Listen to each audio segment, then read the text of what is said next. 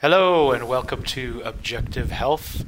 I am your host, Doug, and with me today are Elliot, Erica, and Tiffany. Hello. And today we are talking about the Cootey invasion. Very scary stuff. So I don't know uh, if you've been paying attention to the headlines lately, but it's not even just lately. It's been over the past couple of years that it seems like there's a lot of these freak diseases, infections, crazy things just kind of popping up. Um, you know, everything from like these old, old timey like STDs kind of making a comeback, or even like other other diseases as well, not just STDs, but uh, other diseases and other infections kind of making a comeback that are like you know medieval age d- diseases. But then there's other things where it's like not even um, things that we've ever seen before, or at least that we know of, never seen before. But it just seems like there's a lot of these kinds of weird things going on. Um, so we wanted to kind of talk a little bit about this the mysteries, the old timey diseases making a comeback, and just other kind of strange infections going on. So, Maybe we can actually start off with the STDs or STIs. I noticed when I was in school they used to call them STDs, but I think now they've changed it to STI for sexually transmitted infection as opposed to sexually transmitted disease. But Yeah. um, there's been a number of uh, countries that have started to report uh, comebacks of different sexually transmitted infections. Um, ones that we seem to used to have kind of a handle on and they weren't really that common anymore suddenly seem to be yeah make it a comeback. Like all of a sudden it's like you know syphilis seems to be the big one. Syphilis all of a sudden it's like it's back. And europe in particular is really having kind of a surge in these things. And apparently uh, iceland is like the leader. Um, they've Why had Iceland? yeah good question My brother Iceland was the leader on that, and I'm thinking, what is what's going on in Iceland? I thought it was such a serene and tranquil place. It turns out it's a hotbed for syphilis. Yeah, I know. It's weird. Apparently, they've had an 876% growth in their uh, syphilis cases there, um, whereas Ireland has like is like second place with 224% growth, while Britain and Germany have both seen their syphilis rates more than double. So yeah, I don't know. It's really crazy. It's kind of funny because I mean, th- this article that we had uh, about it was uh, it was like an RT article, um, and it was basically talking about how um, what they were blaming it on was more or less like condoms have become less of a thing now. Like people, you know, during the '80s, everybody was really really careful with uh, with sex and, and protected sex, making sure that they were protected because of the big HIV/AIDS scare. But apparently that's kind of gone by the wayside now, at least somewhat, and people are maybe being a little bit more reckless with their uh, their sexual behavior. So they blame it on that, and they also blame it on the rise of these like dating apps. Well, dating apps. I mean, there's ones where it's basically just hookup apps. Um, and they're saying that that kind of has led to a much more promiscuous culture, which I would agree with. Um, but they so they kind of blame it on those two things. That those are the things that really kind of are are leading the reasons why um, we're starting to see these these STIs come back.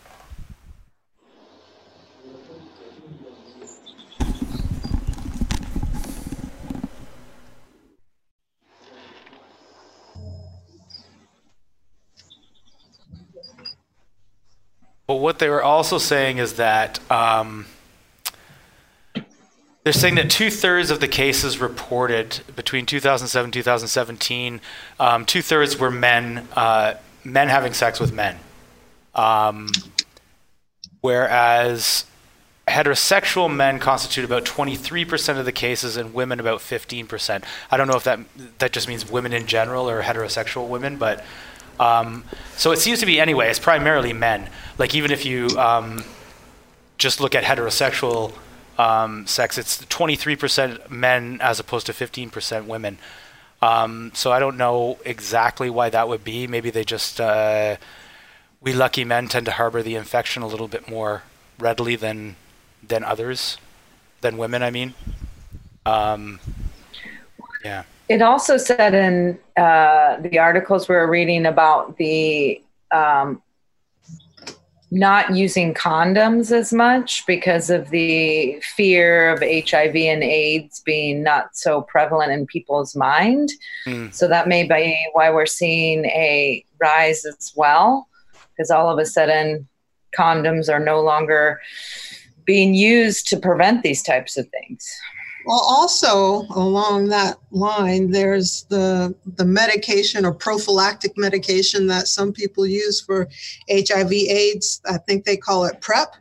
So people take this medication every day prophylactically to protect themselves from contracting AIDS or HIV. So whether or not it actually works, I mean, maybe that could also be a factor in uh, people not taking HIV as seriously as they used to. That's a prophylactic medication that works for HIV AIDS? Well, that's what the claim is, but huh. yeah. Actually, no. In the US, here we have actual uh, drug commercials. so there's, I've seen a few of those commercials for that uh, medication that they call PrEP. Hmm. So it's supposed to protect you against HIV. So I guess this will be an unintended consequence. Yeah. Yeah. It's yeah, you know the crazy thing is too that it's not just syphilis that's making a comeback. Apparently there's been in the US there's been a national surge in chlamydia, gonorrhea, and syphilis. Sorry, I already mentioned syphilis, but chlamydia and gonorrhea as well are kind of reaching record highs. Um, in 2016, there was 1.6 million cases of chlamydia, 400, 470,000 cases of gonorrhea, and 28,000 of syphilis in the U.S. That was. So, yeah, they're all kind of so making a comeback. People are getting sluttier, or I think that's part of it. But is it also because I don't know? Maybe their immune systems are weaker and they can't fight off anything? Because I'm sure that a person could be exposed to some kind of sexually transmitted disease and not contract it if their immune system can fight it off. Mm-hmm. But if you look at the statistics for the the rise in STIs as well as the rise in a bunch of the other uh, diseases that we're going to talk about, I mean, it's not all just people having sex. I think a lot of it is decreased immunity for some reason. Definitely. Yeah, I think that's probably a good point. If you consider just how much the immune system kind of has to deal with on a daily basis, um, mm-hmm. things that you know in the past we never really had to deal with, and I mean you know the, the immune system was basically about pathogens more or less, but there's so many things that kind of set off the immune system now, like even to the point where it's like even food that we eat causes immune reactions in a lot of cases. So, or like you know the pollution that's all around us and all these different things that lower immunity. Um, you know, um, like uh, cell phone radiation, Wi-Fi radiation, all that kind of stuff as well. Like, I think that's a good point, Tiff. I think maybe that it might not be that these are there's more sex going on, or that the diseases and infections are necessarily more virulent. It might just be that we are weaker. Mm-hmm. Because there's always been like the, I would call them the old school doctors, like people used to write about health back in uh, like the early 1900s. They were really big proponents on how it's the inner terrain, not necessarily viruses or bacteria that are attacking us. If your inner terrain is compromised for whatever reason, you're going to fall ill. I don't know. I'm just hypothesizing. I think it's a good point. I think. Well, interestingly, also, um, just while we're on kind of the topic of diseases in the U.S. in particular, um, what's going on in Los Angeles right now? Like comebacks of typhus, tuberculosis. Um, there was one uh, doctor recently, Dr. Drew Pinsky, um, who said that there is an imminent outbreak of bubonic plague uh, because of the homeless, the growth of the homeless population, and the failure of the state and local authorities to deal with rodent problems. So apparently, the homeless situation is so out of control in Los Angeles right now that, you know, they're they're all living on kind of on Skid Row. There's piles of garbage everywhere. There's human waste everywhere, and it's causing a rat problem that's out of control, or rodents in general, and that's causing a rise of all these crazy diseases that, again, ones that you know. When's the last time you heard of anybody who had typhus or tuberculosis? Mm-hmm. Like in a a Western country, you just don't hear about it. Um, but apparently, even over the last year, the homeless population has ri- risen uh, 12% to nearly 60,000 wow. people in Los Angeles. 60,000 people living on the streets in Los Angeles. Like, that's a solid size of kind of like a medium sized town. Yeah, and when you say like piles of garbage, I don't know if people have a pretty like a big picture of what that means because I've looked at some YouTube videos and it's like blocks long, covering the whole sidewalk, going into the street of just garbage. They'll clean it up. Of course, that has to be a public outcry before they clean it up. But yeah. these huge piles of garbage attracting all these rats, and that's the problem because allegedly uh, typhus is uh, transmitted by uh, fleas that get on the rats and then they bite the people.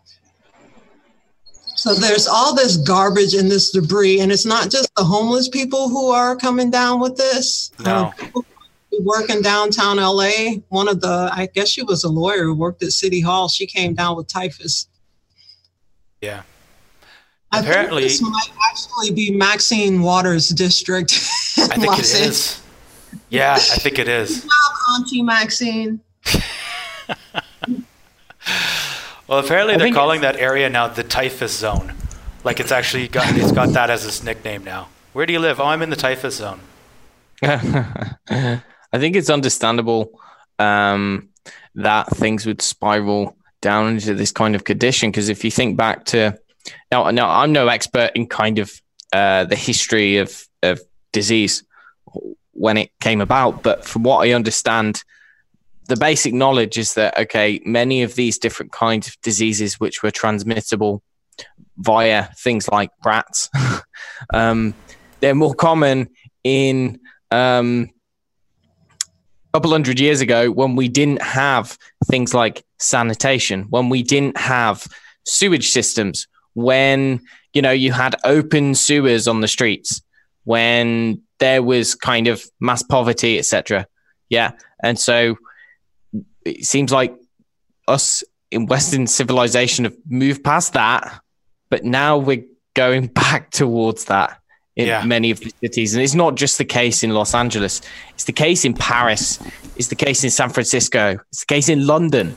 London, there is an epidemic of um, so called, uh, you know, diseases that we have eradicated. People are starting to get them. Tuberculosis. This is becoming way more common. Um, and it seems to parallel quite closely with um, this kind of rapid increase of uh, or decrease of, of, of, quality of life for uh, certain groups of people. You know, homelessness is is on the rise. People are shitting in the streets. I mean, mm-hmm. Paul Joseph Watson has done several videos on this that people actually in Paris don't want to walk in certain areas because there's too much poo on the floor. Like, um, unbelievable. There seems to be very serious health consequences of this, and I think our natural revulsion for fecal matter, you know, it is like a biological intuitive understanding that okay, when you come into contact with waste, then that's a bad thing. But when you have the governors and the council members and the heads of these cities investing more of their research resources in transgender liberal ideological bloody policies which no one really cares about and then they actually deprive the people of the city that living in the city they deprive them of basic things like toilets and you know toilet rolls and medicines and things. It's like the natural outcome of something like that. Mm-hmm.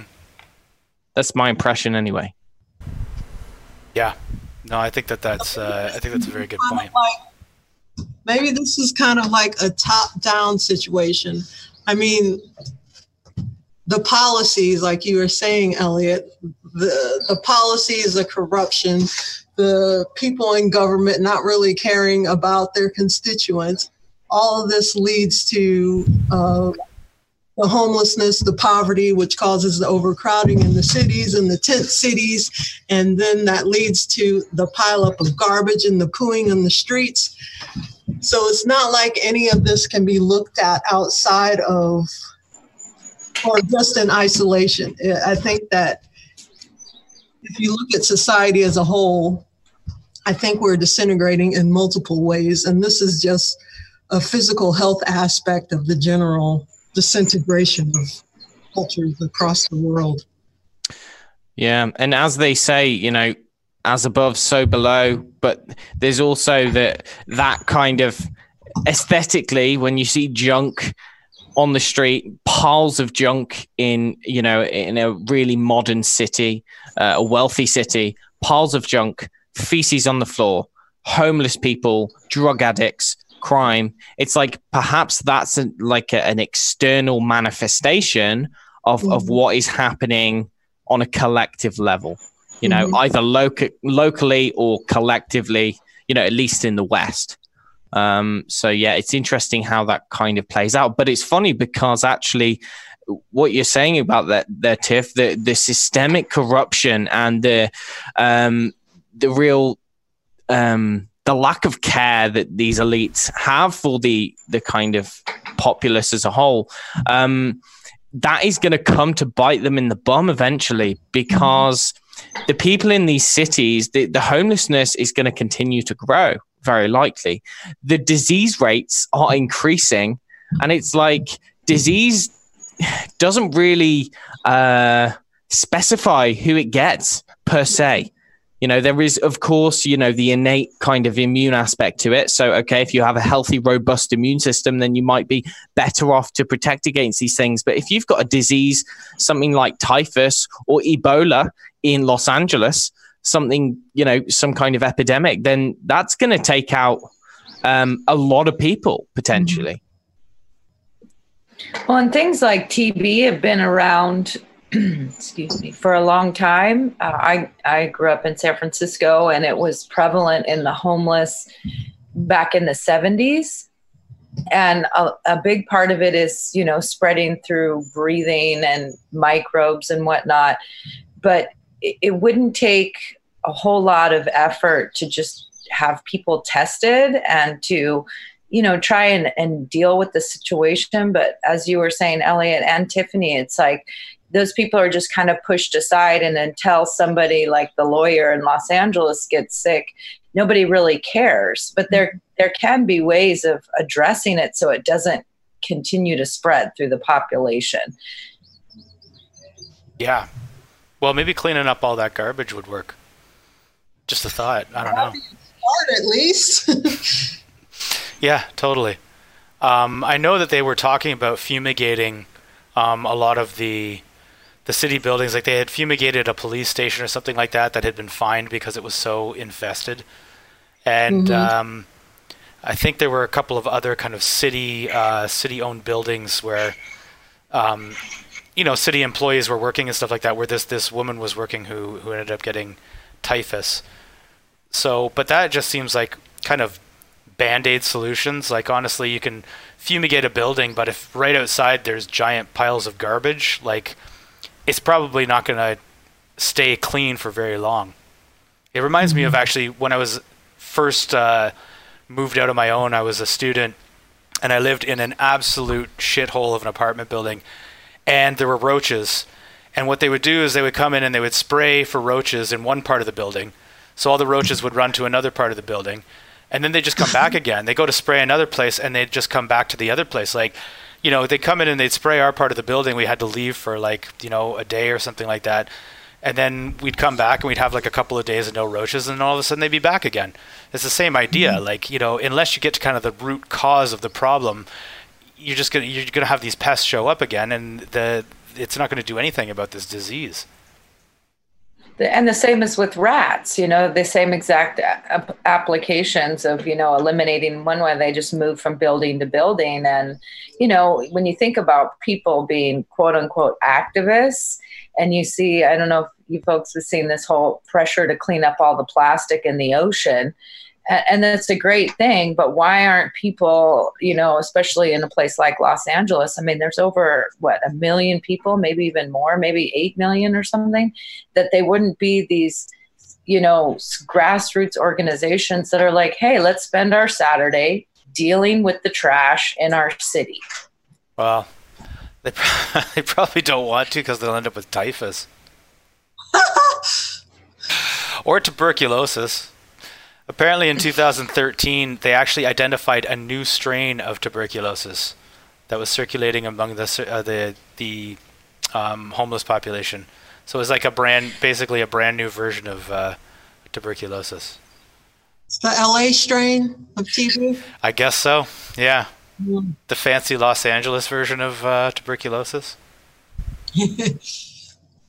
well, believe it or not, they do have a you know, a test and a prick, like a, it's not an immunization, but a, if you test uh, for tuberculosis in your lungs, then they are, uh, they can give you a skin test.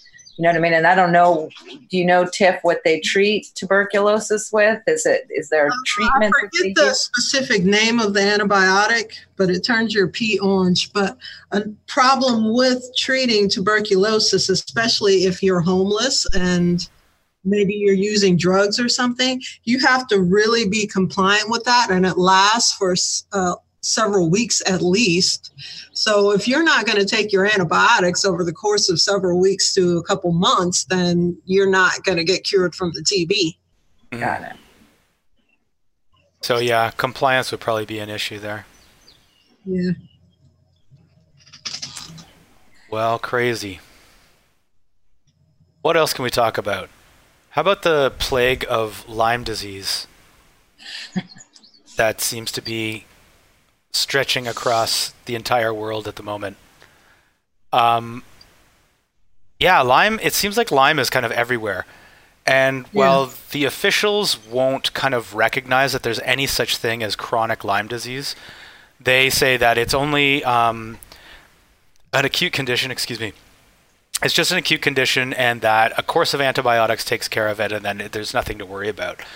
Um, whereas what people are experiencing, and what many um, Lyme literate MDs are actually um, documenting and talking about, is that the, the infection can become chronic, and it is much, much, much worse when it becomes chronic. Um, but there's some health officials who won't even admit that chronic Lyme disease is a thing. Yeah, including but the CDC. Invest- yeah, yeah. There was an investigation into it as to why, and a lot of there was a lot of conflicts of interest turning up. Either they, uh, some of the people on the panels were deciding on this chronic Lyme disease, whether it existed or not. Some of those people had links to test kit manufacturers for Lyme disease. Some of them were linked to pharmaceutical companies. So it's all a big mess. But I, I don't understand why the CDC would seem to be so against that. Like it's the same thing like we did a show on Morgellons disease back before we came to YouTube. So the CDC doesn't want to admit that Lyme can be a chronic problem, just like they don't admit that Morgellons disease exists. And I always wonder, like, what would the, why would the CDC not want to admit to a disease being prevalent? They're all about diseases. I mean, hmm. that's their whole thing. Uh, it seems like maybe they can make some money off of it. They make money off lots of other things, but you know why? And then there's uh, these whispers that, you know, maybe Lyme disease has been weaponized. Yeah. So, when yeah. you consider that, maybe that is one of the reasons why the CDC doesn't want to cop up to the truth about Lyme disease. I don't know. Yeah, it's interesting that the the doctor who originally is said to have kind of discovered Lyme, um, his name was Burgdorfer, I believe, and that's what the Borrelia burgdorferi was actually named after, uh, which is the name of the the, the infection. But the um, it was interesting to read that he apparently was a bio bio weapons specialist. Mm yeah, like he actually like specialized in creating or kind of researching techniques um, to use kind of biological materials or life forms in the form of bacteria and things to actually use as a you know to use as a weapon against enemies uh, i guess if you know that, that could be anyone and actually kind of neutralize neutralize your targets using using like a bacteria so that's the kind of stuff that they were researching, right? Mm-hmm. And um and then you've got the the widespread denial on the part of kind of mainstream medicine, conventional medicine and health policy that this doesn't even exist. Yet there's up to 300,000 cases which are diagnosed every year. And there are people who who are literally completely sick with this disease. And not many people even believe that they have it. Yeah. Well, one problem with that is that the Lyme disease tests are highly inaccurate. Like when you read about Lyme disease, I always say, oh, look for that bullseye rash.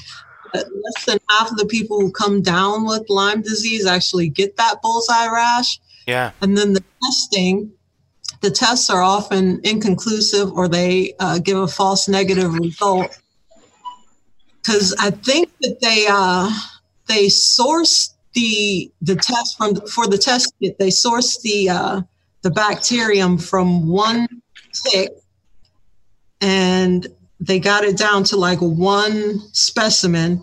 But it came from a tick. It wasn't like Lyme that had infected someone else. So they're testing all these new cases against this one specimen and it doesn't even apply to all these people. Like if you're in Europe and you come down with Lyme disease and you take a test in the US, it might not even detect it, and vice versa. Well, it's funny because that bullseye rash, like that, the thing is, one thing that is also kind of um, controversial and not uh, not widely disseminated, but um, a lot of doctors are actually saying that you don't you don't only get Lyme disease from tick bites. Like the mainstream mm-hmm. perspective is like the only way you can get Lyme disease is from a tick. You can't get it from another person. You can't get it from, you know, your pets or anything like that. But that's actually turning out to not be true. Apparently, there has been there was a study that had showed the strong possibility that Lyme is actually sexually transmitted, or can be mm. sexually transmitted. They did a study. Um, I don't remember the details exactly, but they were looking at kind of uh, married couples, um, and they would find uh, Lyme in the semen or vaginal secretions of the couple that were identical. So, I mean, obviously they had kind of passed from one person, or it's, it's very likely that they had passed from one person to another. You can also get it from urine. They have found the spirochetes, like the, the bacteria, in urine from like pets um, or feces of pets. So if you're kind of cleaning up after your pets, you might actually get them, and you can actually get it from pets as well. I mean, if a tick jumps from from your pet onto you, but that's still technically through a tick. But but I mean, the point is that that they don't really seem to know very much about Lyme disease. Um, the fact that they they think it can only come from from uh, a tick is obviously wrong. Um, or I shouldn't say it's obviously wrong, but it's likely wrong. I mean, the the the virulence of this disease um, and where it's found suggests that it is not only um, from tick transmission. And for those that do get that remember, a lot of patients don't even remember over 64% being bitten by a tick. But the ones that um, do, there's over 30 different pathogens that can be co infections with the Lyme's disease as well. And they don't they don't respond to the standard treatment of antibiotic application, those co-infections. So again, kind of like we are talking about in the beginning of the show, it's this I'm wondering if it's this breakdown of the immune system and what maybe people normally would be able to fight it off. But now, as you were saying in the beginning, Doug, that you know their immune systems just have that little window of opening, and these 30 other possibilities break down the body as well.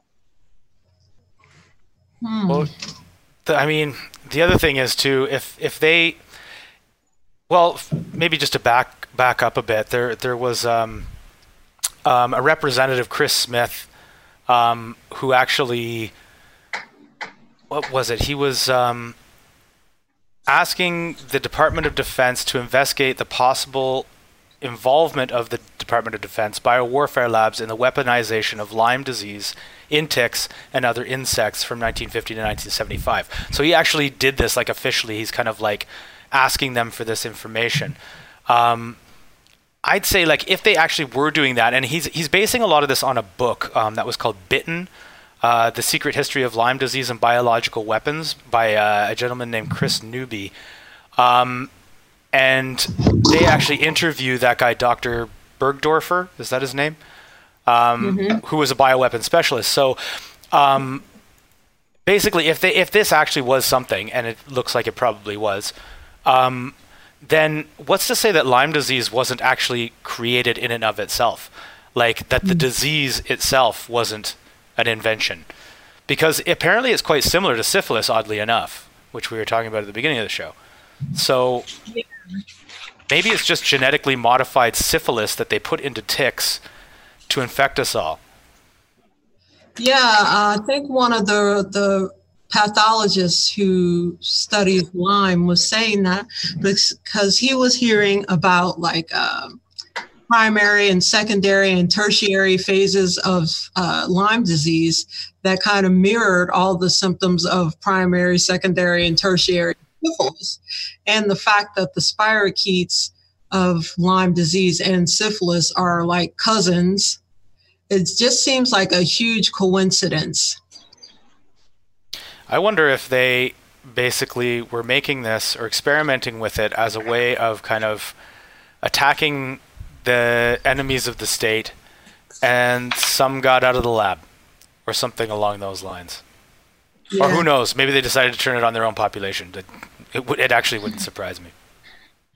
Wouldn't they think about the long term effects of something like that? That No. they're not immune as well? They never do. I mean, maybe they went after the preppers, you know, people that live in the forest and don't have a lot of urban development around them and, you know, don't go outside.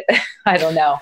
maybe you know while we're on the kind of tinfoil hat subject we we could talk about there's another tick-borne illness that actually makes people allergic to meat and i remember when this kind of first was coming about um, it was a couple of years ago when when this there, there were rumors of this kind of circulating but it turned out to actually be a thing and i remember there was a lot of people kind of in the the keto paleo community who are like, oh, they're they're doing it on purpose. They're like they're trying to stop us from from eating meat and being ketogenic and all this kind of stuff.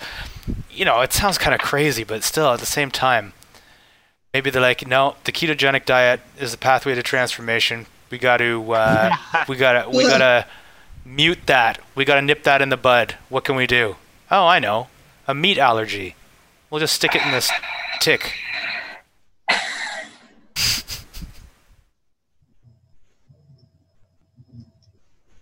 I don't know. Who can say?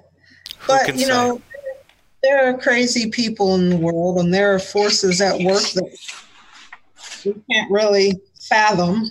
So I don't know. There's lots of possibilities, at least for me. Yeah. I think so. Sure. Um, well, what else can we talk about? How about treatment resistant fungal infections? Yay. So, Please so go away. yeah.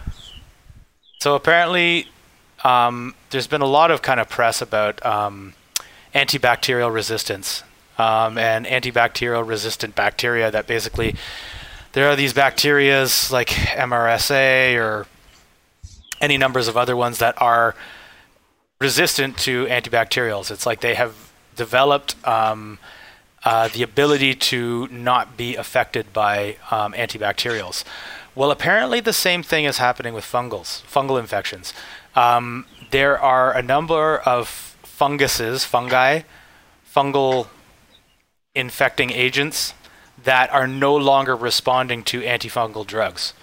Um, and there are a number of people out there who have these fungal infections that um, are basically not they're not able to treat them. They can't do anything about them because they're completely resistant to these um, antifungal drugs that have always worked in the past.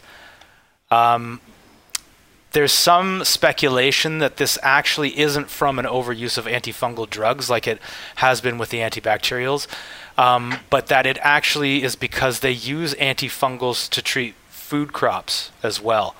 And that by having those um, sprayed on the food crops, then you're kind of getting a little bit every time you eat some. Um, so that ends up kind of lightly exposing some of these fung- fungi to um, these antifungals, uh, which is how they basically build up resistance.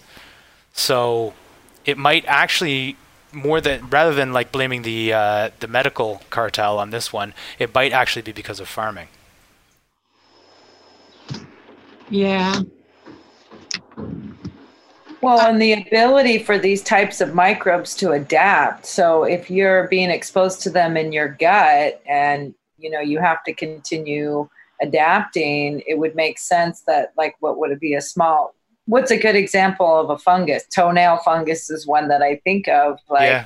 you know this this chronic overgrowth and uh, they just keep adapting and and pretty soon it's going to be like super fungus, you know, just like going back to the agriculture model of super weeds. You know, you keep using this stuff on the food and then it gets into people's body and people are adapting.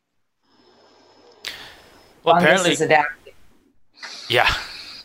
Well, apparently, like it, um, it's particularly bad with lung diseases um, because apparently the lungs are a good place for a fung like certain types of fungus to uh, to actually take hold. You know, it's warm, it's moist, um, kind of perfect conditions for like a fungus, and if untreated, those things can actually form like tumorous masses in the lungs. Um. You know, hmm. cause it, it can kill people, um, and also uh, people who have asthma are quite uh, susceptible to these infections, particularly if they're using um, the cor- the inhalers, um, because that uh, apparently uh, is not so good for the immune system. So the, it brings the immune system down, um, and then the, mm-hmm. the fungus can actually take hold.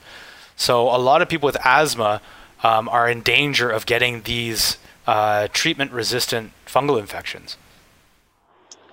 I think that a lot of people who are immunocompromised, whether it's because of overuse of steroid asthma medications or because they had cancer at some point and had chemotherapy, or if they have any kind of autoimmune disorder, I think um, a lowered immune system plays a big part in a lot of these diseases that we're talking about. Yeah. But that at the beginning, but I think this is particularly true of these fungal infections because a lot of the people that die are like in um, ICUs and hospitals.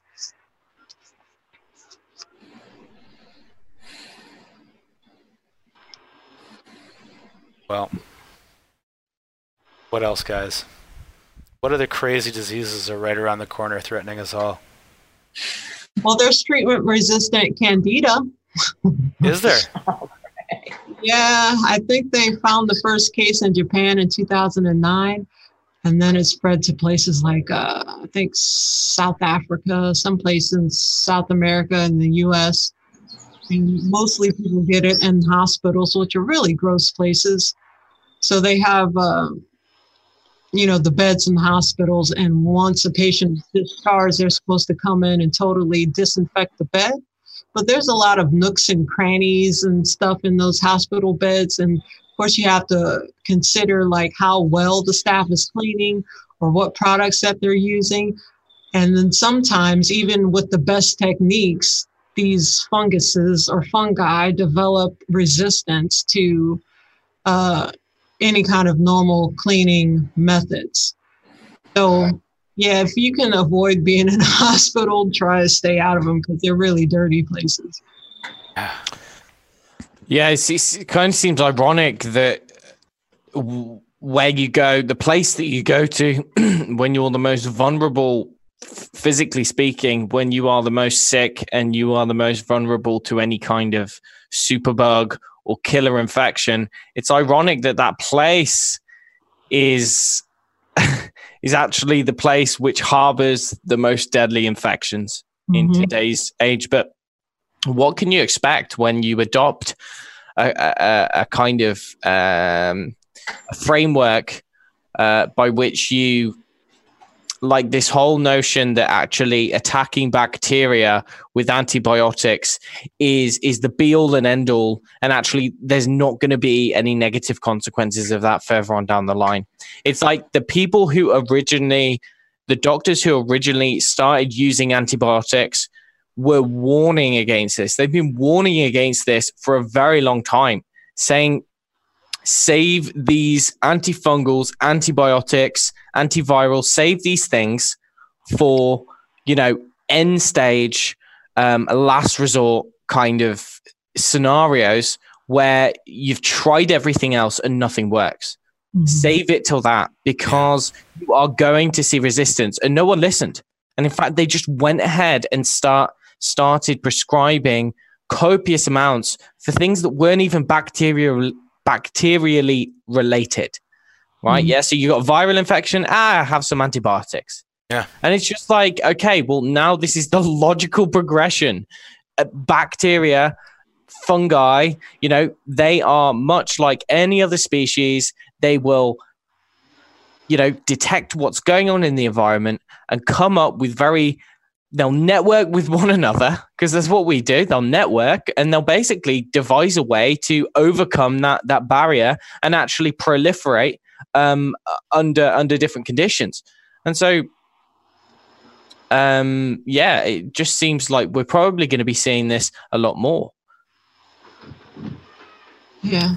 And just with the the fungal infections as well, the the antibacterials. I mean, using those in in our food, like in cattle and pigs and chickens and all that stuff, just feeding them antibiotics. Not because it's necessary, because they have an infection or anything like that, but it makes them grow bigger and faster and fatter. So that's another place where we're getting exposed as well.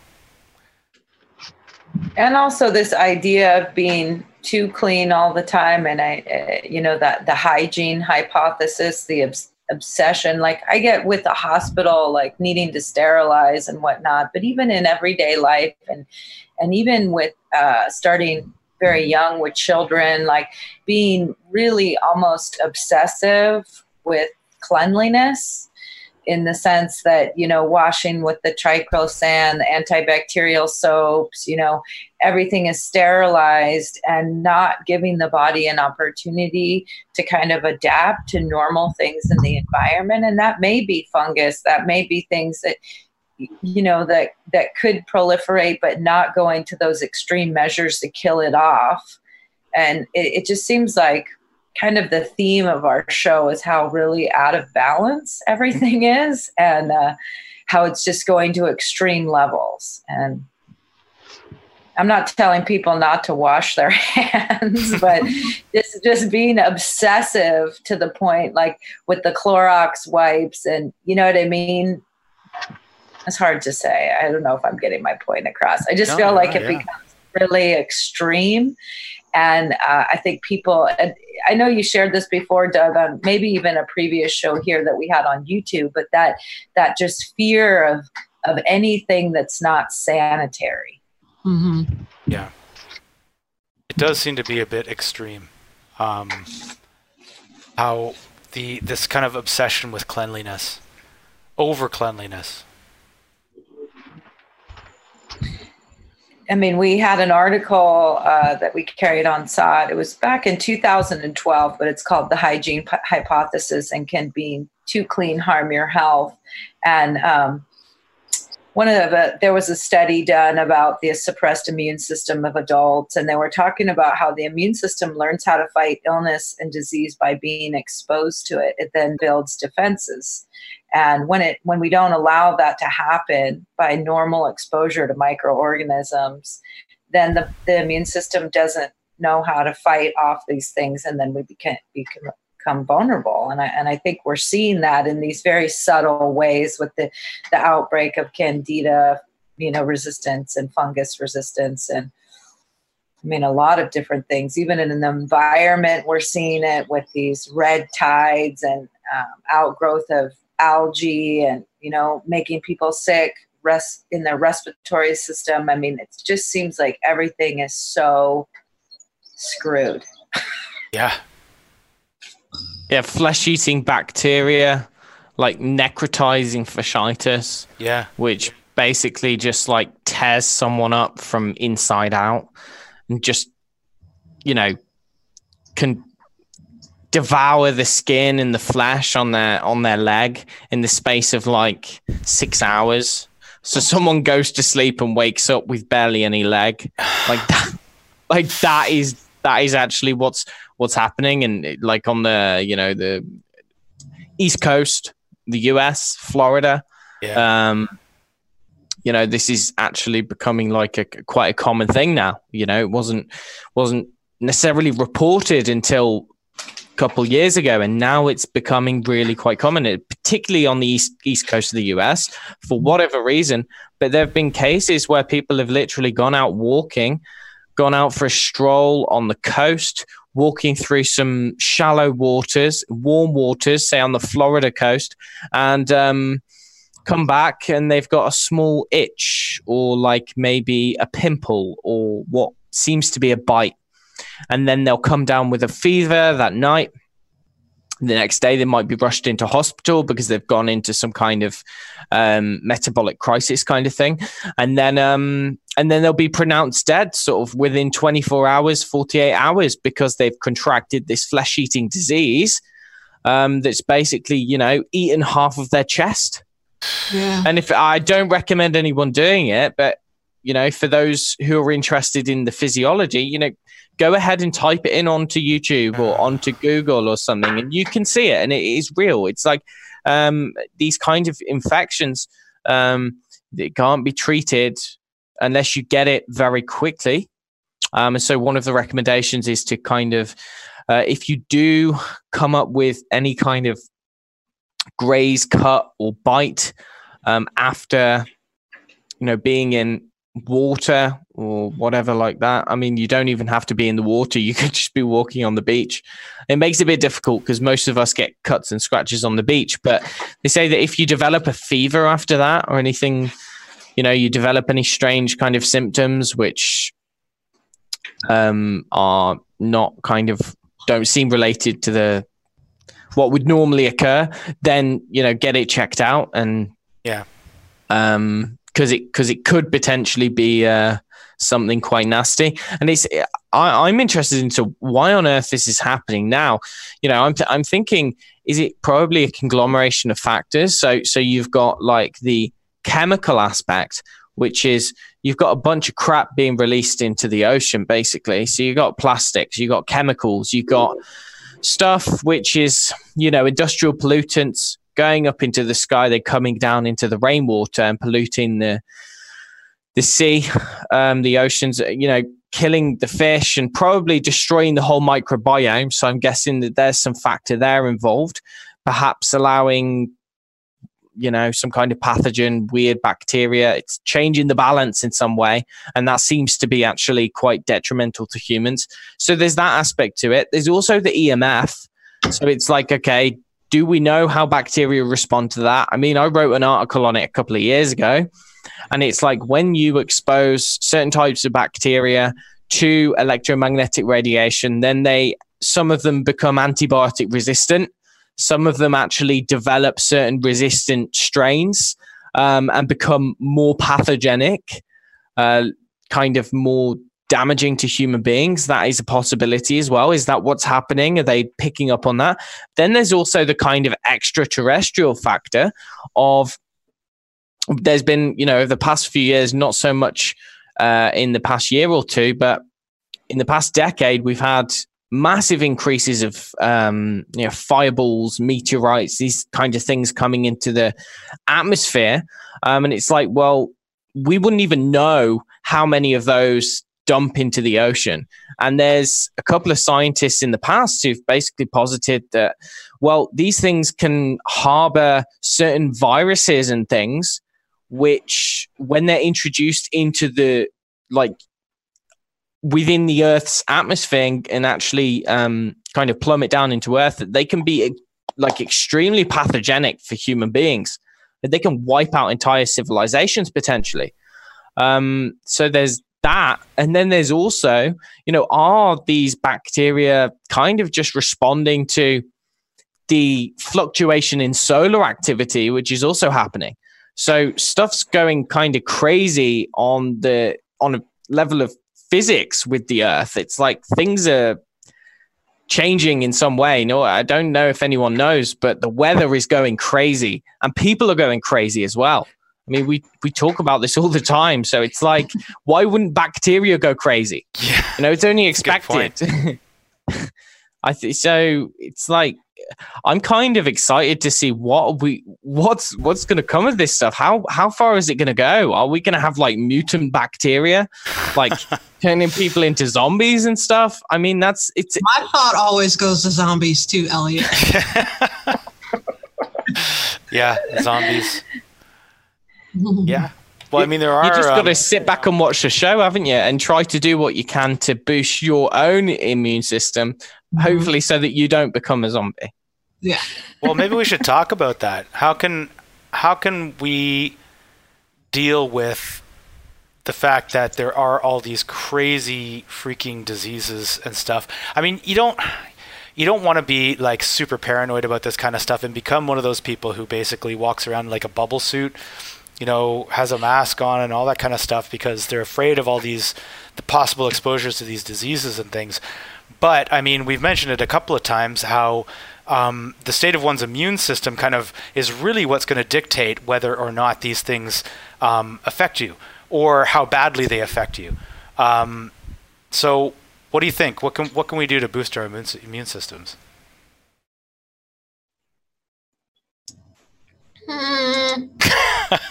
I'd say that one thing that you can do, not necessarily what you should add, but something that you shouldn't do, is uh, take vaccines. Because, and I'll go back to syphilis here. There's a lot of speculation and a lot of old written about how they were trying to eradicate smallpox or get rid of smallpox and vaccinate against smallpox. And they ended up causing syphilis with the smallpox vaccine. Hmm. So you never know when when you start injecting foreign matter into yourself, you never know what's going to happen. Hmm. So that is one way to avoid any kind of uh, towards your immune system unnecessarily. Yeah. Well, I think I mean it's better to kind of build up a natural immunity to these things anyway. Um, In my personal opinion, you know, everybody has to do their own research and figure it out as far as vaccines are concerned. But I think you make a pretty persuasive argument, Tiff.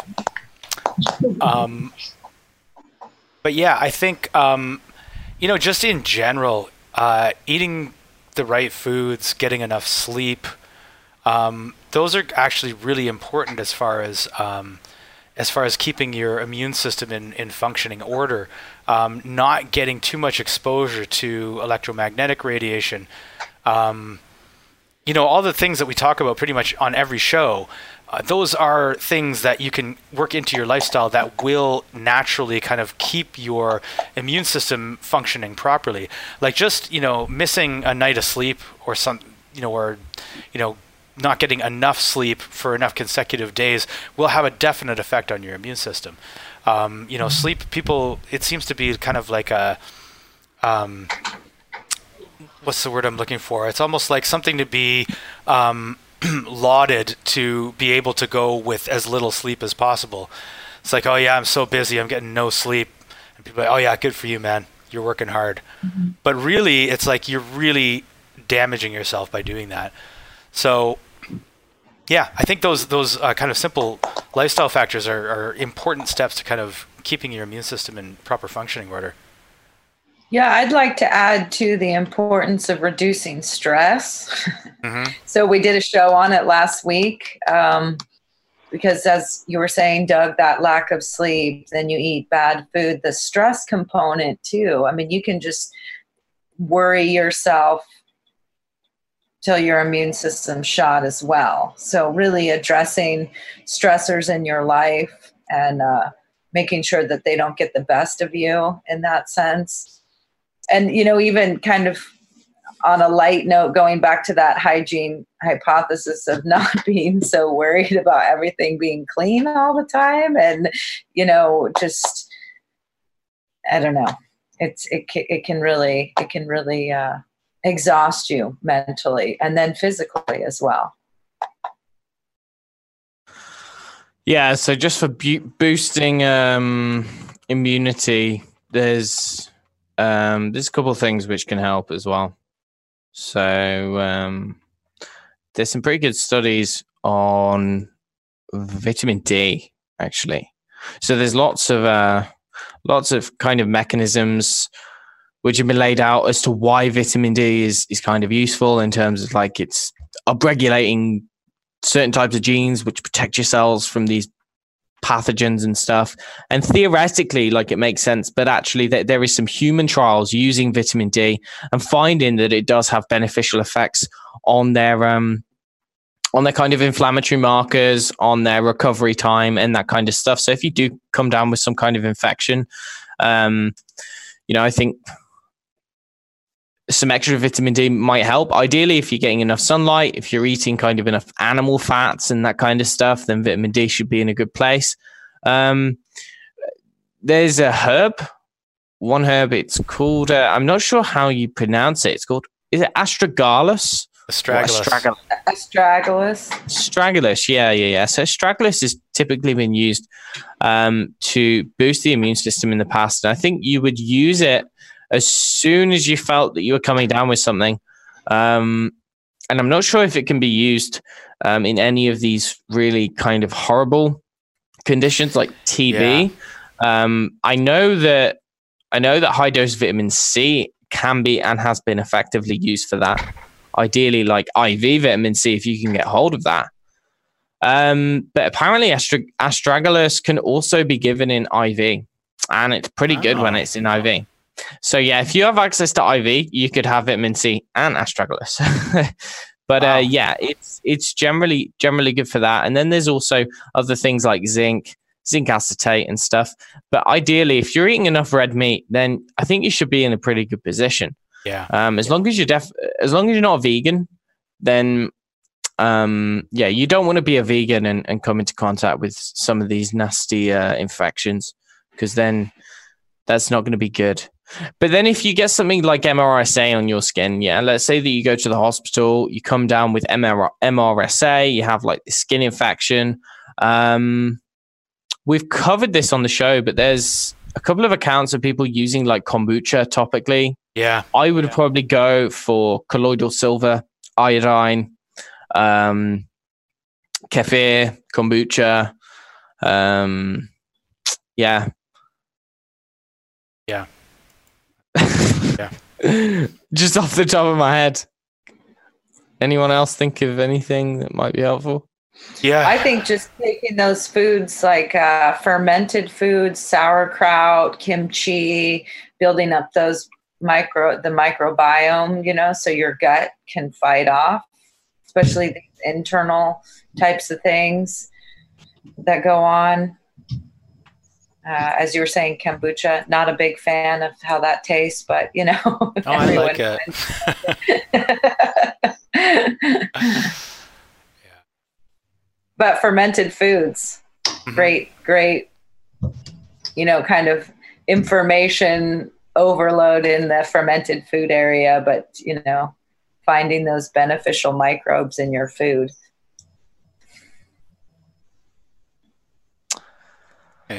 Yep. Well, I think that's uh we've covered quite a bit there. That's that's uh that's probably our show. Unless uh you guys did you have anything else you wanted to add about anything? Freaky diseases, immune boosting. Yeah. No, not but I mean, there's there's so much, and there's so much Yeah. stuff. We didn't even talk about Ebola, so We'll have to save it for another show. yeah, exactly. Okay, well, thanks everybody for joining us on this episode of Objective Health. Uh, we will be back with another show next week. Don't forget to like and subscribe below, and we will see you next time. See ya. Bye. Bye.